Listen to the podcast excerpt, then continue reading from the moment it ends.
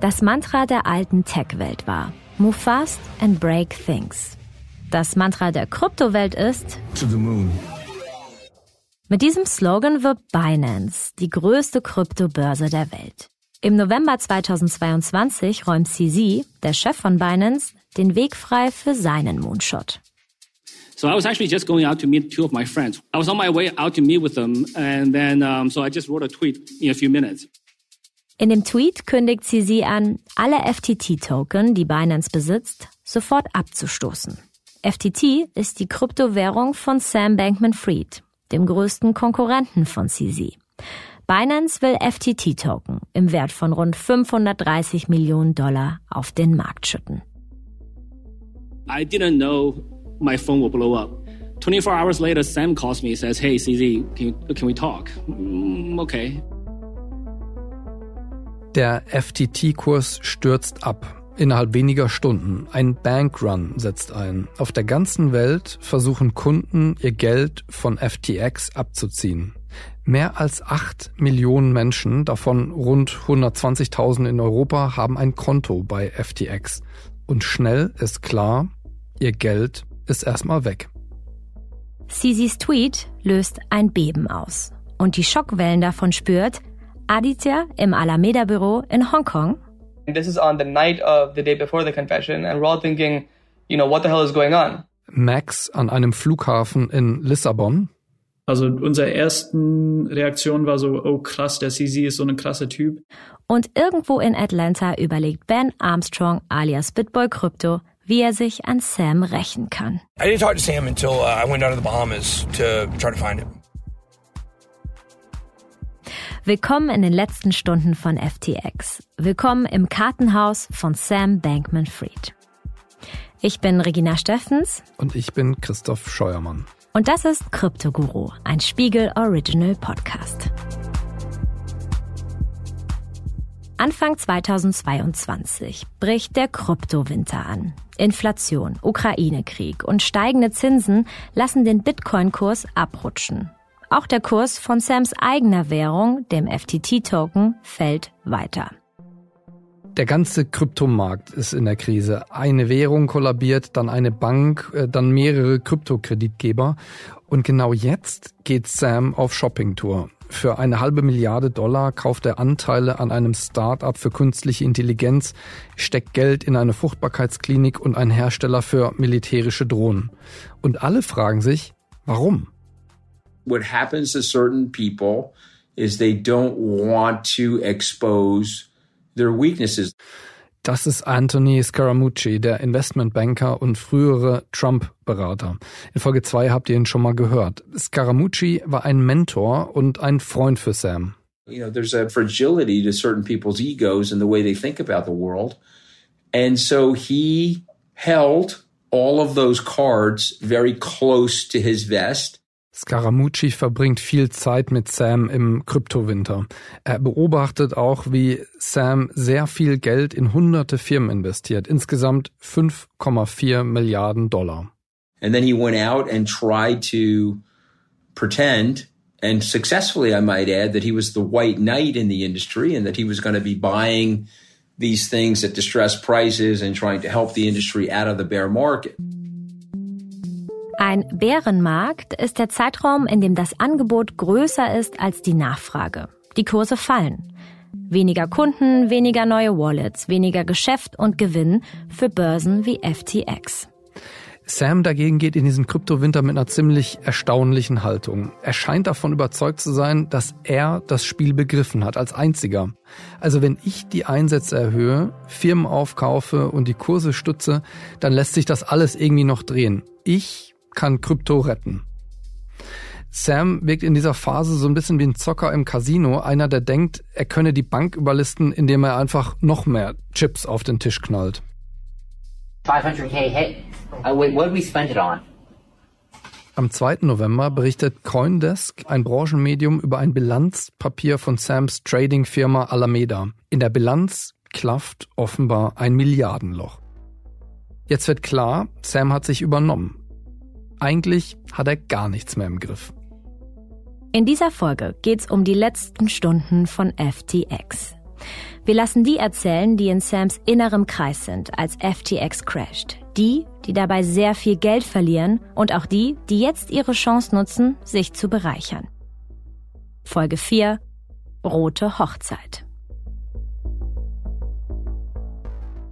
And so the moment that I knew the company was in trouble, I was standing in the pool at Albany.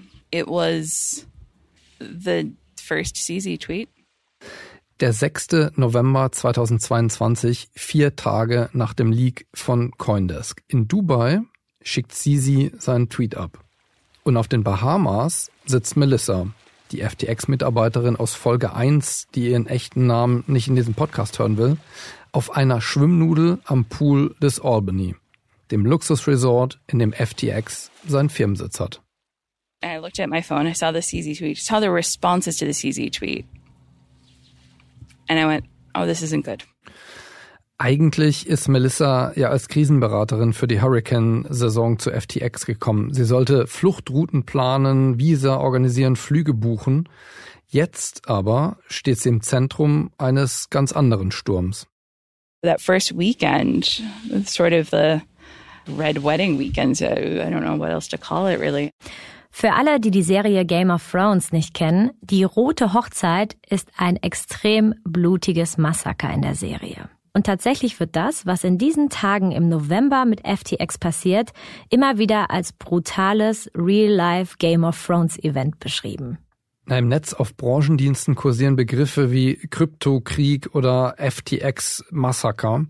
Und Sisi selbst sagt später, nach dem Fall von FTX sei ganz Krypto abgeschlachtet worden.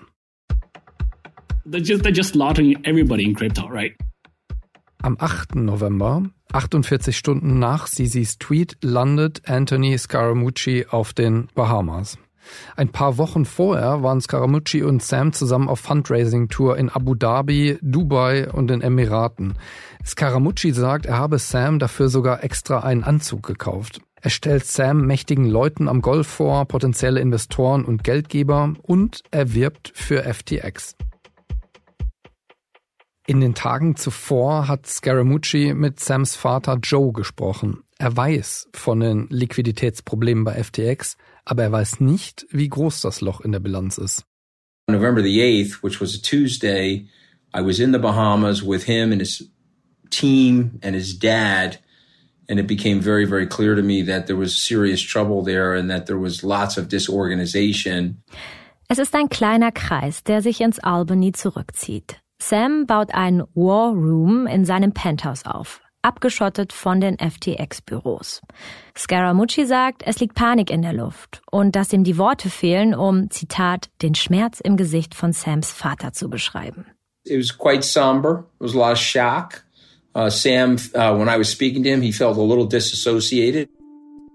Scaramucci will bei Sam Anzeichen von Apathie und Abgehobenheit beobachtet haben, hat er mir am Telefon erzählt. Und auf Melissa, die zu Sams persönlicher Krisenberaterin wird, wirkt Sam zunehmend isoliert. Die Kommunikation mit Mitarbeitern wird aufs Nötigste beschränkt. Das Penthouse wird vom War Room zum Panic Room. Die Stimmung ist angespannt. Sam gibt seinen Tradern den Auftrag, alles zu verkaufen, was sich zu Geld machen lässt. Hauptsächlich Kryptowährungen. Ein paar Milliarden brauche er, schreibt er an Geschäftspartner und Investoren. Im War Room hört Scaramucci eine Zahl. Etwa sieben Milliarden Dollar Kundengeld fehlen. Offenbar wurde das Geld dazu verwendet, um Lücken bei Alameda zu füllen. Und Sam fragt Scaramucci, was soll ich tun? Also, kurz gesagt, Sam, der Spieler, der ja immer das Risiko geliebt hat, hat sich dieses Mal so richtig verzockt. Das ist wieder unser Kollege Marcel Rosenbach. Marcel hat den FTX-Crash im letzten Jahr natürlich auch sehr genau verfolgt. Es ist ja wirklich erstaunlich. Sam hat ja in Rekordzeit dieses Milliardenimperium aufgebaut und dann muss man sagen, aber auch in wenigen Tagen eigentlich wieder verloren. Und das waren, glaube ich, eigentlich drei wesentliche Momente, nämlich zunächst dieser Coindesk Report über die Bilanzen von Alameda, der eben gezeigt hat, wie abhängig Alameda tatsächlich von FTX ist, wo ja Sam stets das Gegenteil behauptet hatte. Dann ganz zentral zweimal auf Twitter CZ, also seine Nemesis sozusagen, der Hauptwettbewerber von Binance, der einmal angekündigt hat via Twitter öffentlich, dass er sämtliche seiner FTT-Token auf den Markt werfen wird. Und das ist natürlich Gift für den Wert eines Token. Und dann steht in Rede plötzlich, dass er als Retter, als der weiße Ritter auftritt und FTX übernehmen will. Das wiederum sagt er dann aber wieder via Twitter, wird er nicht tun. Und das war für meine Begriffe der endgültige Todesstoß.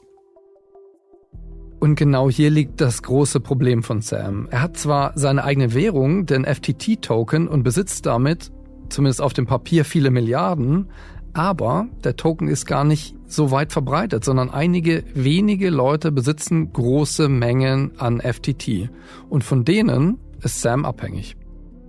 Das Problem war ja, dass Binance überhaupt so viele FTT-Token besaß und damit de facto Macht über FTX und auch über SAM.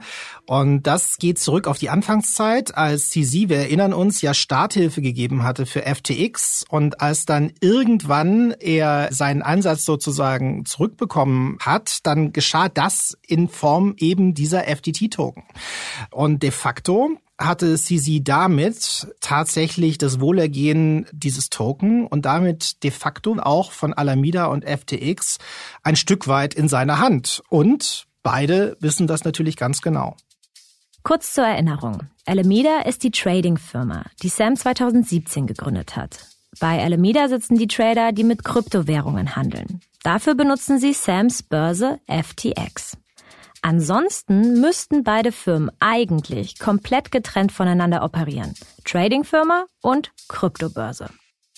Mit dieser Unabhängigkeit war es aber tatsächlich nicht allzu weit her, wie sich jetzt peu à peu gezeigt hat, denn da war ja zum einen diese Riesenmenge an FTT-Token in den Alameda-Bilanzen, da war auch dieser absurd hohe Kreditrahmen von Alameda bei FTX und, wie wir jetzt wissen, offensichtlich auch noch ein geheimer Zeitvorteil, dass Alameda eben besonders schnell traden konnte, handeln konnte auf FTX. Wir haben einige Kontoauszüge von Alameda gesehen. Die Firma steckt schon Ende 2021 tief in den roten Zahlen, wenn man sich das FTX-Konto von Alameda anschaut. Im November 2021, also ein Jahr vor dem Crash, sind es fast vier Milliarden Minus. Also das sind natürlich Zahlen, da würden auch in größeren Unternehmen sämtliche Alarmlichter rot blinken. Und dann kommt ja noch dieses Gesamtmarktumfeld hinzu, denn seit den Höchstständen im November 21 sind die Kurse aller Kryptoassets ja längst abgerauscht. Und äh, insofern bricht nicht nur bei Alameda was weg, sondern eigentlich der Gesamtmarkt, äh, in dem sich Alameda tummelt, bricht in großen Teilen weg. 16 Minuten nach Sisis Ankündigung, seine FTT-Token zu liquidieren, also auf den Markt zu werfen, hatte sich nämlich eine dritte Person auf Twitter eingeschaltet, Caroline Allison. Ihr Angebot an Sisi war, wir kaufen alle deine Token. Also das zeigt für mich die ganze Panik, äh, die im Umfeld von Sam herrscht nach diesem Tweet. Denn jeder dort weiß natürlich, was es bedeutet, wenn der Markt auf einen Schlag überflutet wird mit einem ohnehin bereits angeschlagenen Token, nämlich ein weiterer Preisverfall. Und deshalb antwortet Caroline Allison CZ, nein, besser eigentlich fleht sie ihn ja geradezu an, seinen FTT-Bestand für 22 Dollar an sie zu verkaufen, um eben den Market Impact, also den Einfluss auf den Markt, der, wie sie weiß, desaströs sein wird, nochmal zu verhindern. CZ selbst sagt, es war nicht sein Tweet, der den FTT-Token hat einbrechen lassen, es war Carolines Antwort darauf. Denn danach setzt der Bankrun ein. The red flags started the day before I guess Caroline's confession. For me, everything is everything in my mind is is is relative to Caroline's confession. Aditya Bharadwaj ist im November 2022 Programmierer bei Alameda Research. Caroline Ellison, Sams On-Off und jetzt Ex-Freundin, ist Adityas Chefin. You know, just the fact that we were we were such a small team, right? Alameda was mm-hmm. maybe 20, 30 people um, at the end, but it was a company that was handling tens of billions of dollars. 20 Angestellte, die mit insgesamt fast 15 Milliarden Dollar hantieren. Das ist komplett irre. Die Büros von FTX und Alameda liegen im Bahamas Resort gleich nebeneinander. Alle kennen sich untereinander.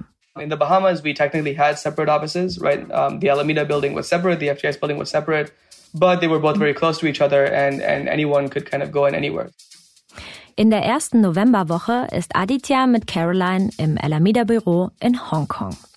Das Office in Hongkong ist ein Gemeinschaftsbüro von FTX und Alameda. Alle arbeiten genauso eng zusammen wie auf den Bahamas, erzählt Aditya. Every morning I would walk into the FTX building to get oatmeal for breakfast because the Alameda building didn't have oatmeal. And I would bring that back to Alameda. So, you know, that's an example of just um, the fact that even though they were technically separate, there was some level of, you know, mixture between employees socially. Es gibt also keine klare Trennung zwischen den beiden Firmen. Im Gegenteil, die Mitarbeiter verbringen ihre Zeit zusammen und bestellen gemeinsam Essen auf Firmenkosten. The moment when we all realized that the company was probably to go bust is when we tried to order food in the evening. You know, the company usually pays for all of our food on Deliveroo, and we, we ordered lunch and it went fine. And when we went to order dinner, uh, the app says credit card declined, right? So that's when we realized, oh, okay, they, they probably canceled the company's credit cards something is going on. Das Team will wieder Essen bestellen und merkt, oh, die Kreditkarten funktionieren nicht mehr.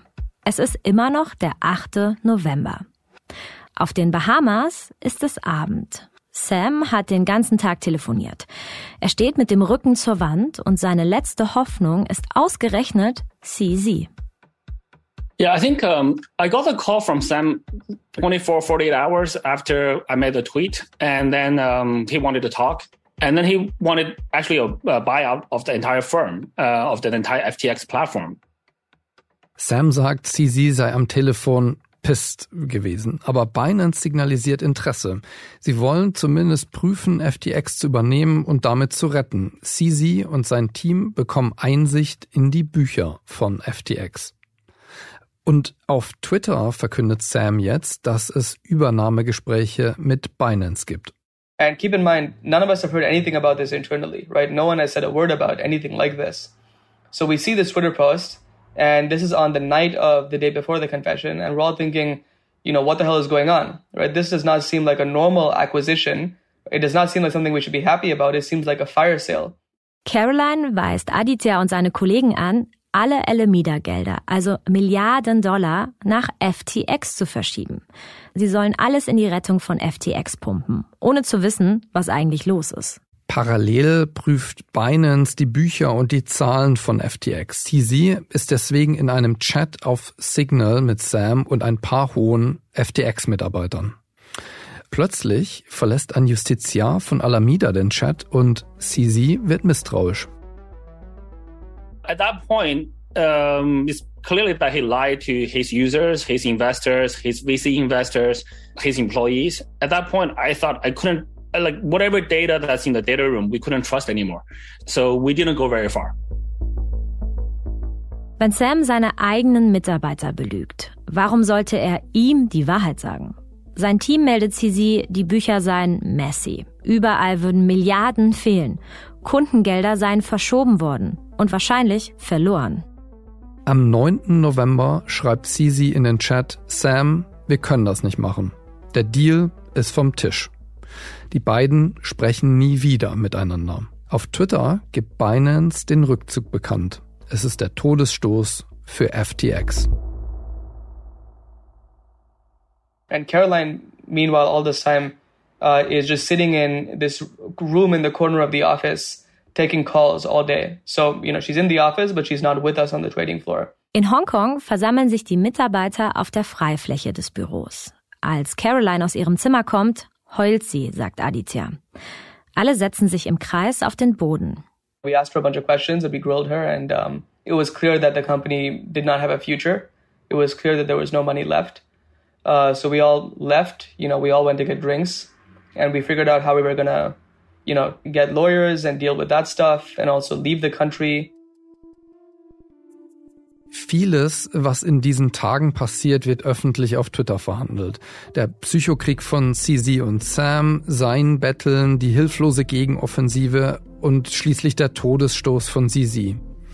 Später schreibt sie, er sei nie einer der Bad Guys gewesen, aber Sam sei ein Meister der Manipulation. Den Twitter-Krieg verfolgen nicht nur die FTX-Mitarbeiter, sondern auch Millionen Menschen, die in FTX investiert haben.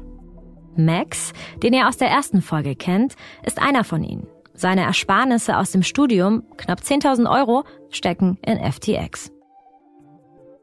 Also das waren krasse zwei Tage. Und ein anderer ist Warren, 35 US-Amerikaner. Warren arbeitet in Deutschland für ein bekanntes Tech-Unternehmen. Er hat über FTX einen sechsstelligen Betrag angelegt. Yeah, before I saw the news, I, I was feeling I was feeling fantastic and very grateful. I was filled with tremendous gratitude. Anfang November reist Warren in die USA in ein Retreat nach Colorado. Mit seiner Frau macht er Meditation, Yoga zum Sonnenaufgang und natürlich Digital Detox. Er ist komplett offline.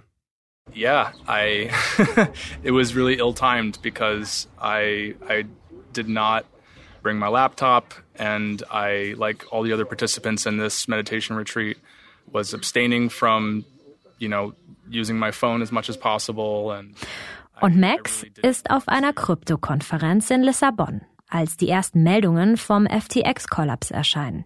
Leute haben angefangen, so ein bisschen zu flüstern über FTX und äh, meine Freunde haben auch in so eine Gruppenchat geschrieben, hey, es gibt was über, über FTX, der FTT-Token ist jetzt ganz nach unten gegangen. Während Warren also in Colorado meditiert, versucht Max in Lissabon zu verstehen, was gerade los ist. Wir dachten, das war so ein, so ein Big Brain Play oder so ein, so ein, so ein krassen Plan von CZ, dass er im Endeffekt FTX kaufen kann. Also wir dachten, dass der CZ irgendwie so Sam ausgetrickst hat oder so einen Move gemacht hat, dass er halt FTX kaufen kann. Max Rückflug fällt genau in die Zeit, in der Binance und FTX die Übernahme verhandeln. Es macht ihn nervös, jetzt drei Stunden offline zu sein. Und am nächsten Morgen, wir sind ja als Team alle zurückgeflogen, müssten so auf so eine 6 Uhr morgens äh, Ryanair-Flug äh, steigen. Und wir waren immer dabei, auf Twitter und, und die Infos zu, zu lesen, so die rausgekommen sind. Etwa zur gleichen Zeit verlässt Warren in Colorado das Meditationscamp. Es ist der 8. November. Nach einer Woche Abstinenz schaut er zum ersten Mal wieder auf sein Handy. Like my heart racing, a feeling of like a sinking feeling in my stomach, um, my body tensing up, feeling like, oh shit, like a large part of my savings are possibly at risk now, and there might not be anything I can do about it. Warren sieht den Coindesk-Artikel und die Tweets von CZ. Er versucht, sein Guthaben von FTX abzuziehen, aber nichts geht mehr. Er versucht es noch etliche weitere Male erfolglos. Warren wird zu einem von Millionen geschädigten FTX-Kunden. Ich habe ja gar nicht gedacht, dass FTX äh, in irgendwelche Schwierigkeiten war. Auch für Max ist es zu spät. Er hätte sein Geld noch abziehen können, aber er zögert zu lange. Und es würde immer schlimmer, so jede, jede paar Stunden, jeden Tag mehr und mehr Infos sind rausgekommen. Und äh, also es war ja klar, dass man sein Geld bestimmt nicht wieder zurückkriegt. I still feel a good deal of disgust and outrage and really strong regret. Wer jetzt versucht, auf ftx.com zu gehen, bekommt die Nachricht. Diese Seite ist nicht mehr in Betrieb. Max fehlt seine Lieblingskryptobörse. Warren fehlen 350.000 Dollar. Do you have access to any accounts? Uh, how do you buy coffee in the morning?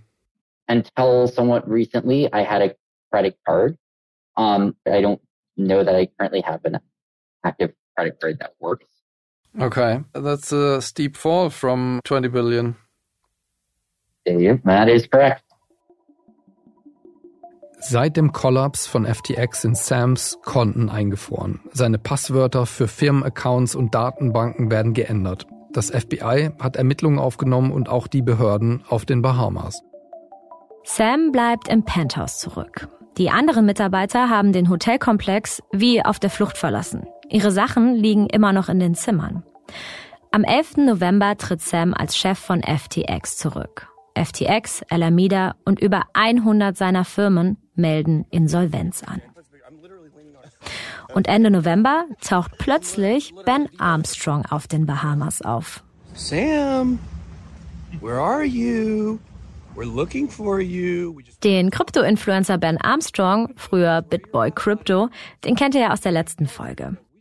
Auf YouTube kündigt Armstrong an, sich diesen Hurensohn vorzuknöpfen. Er sei auf die Bahamas geflogen, um sich für den ganzen Crypto-Space an Sam zu rächen.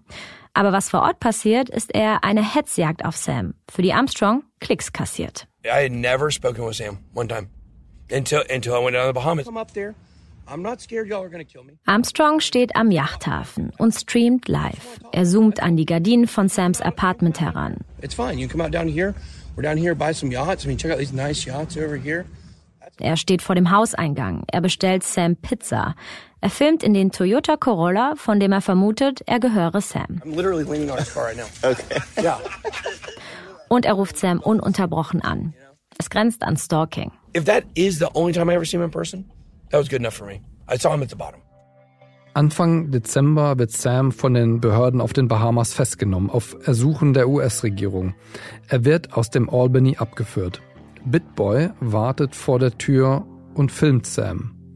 Wenige Stunden vorher hat Sam noch getwittert und wahrscheinlich glaubt er bis dahin sogar, er könne seine Firma noch retten.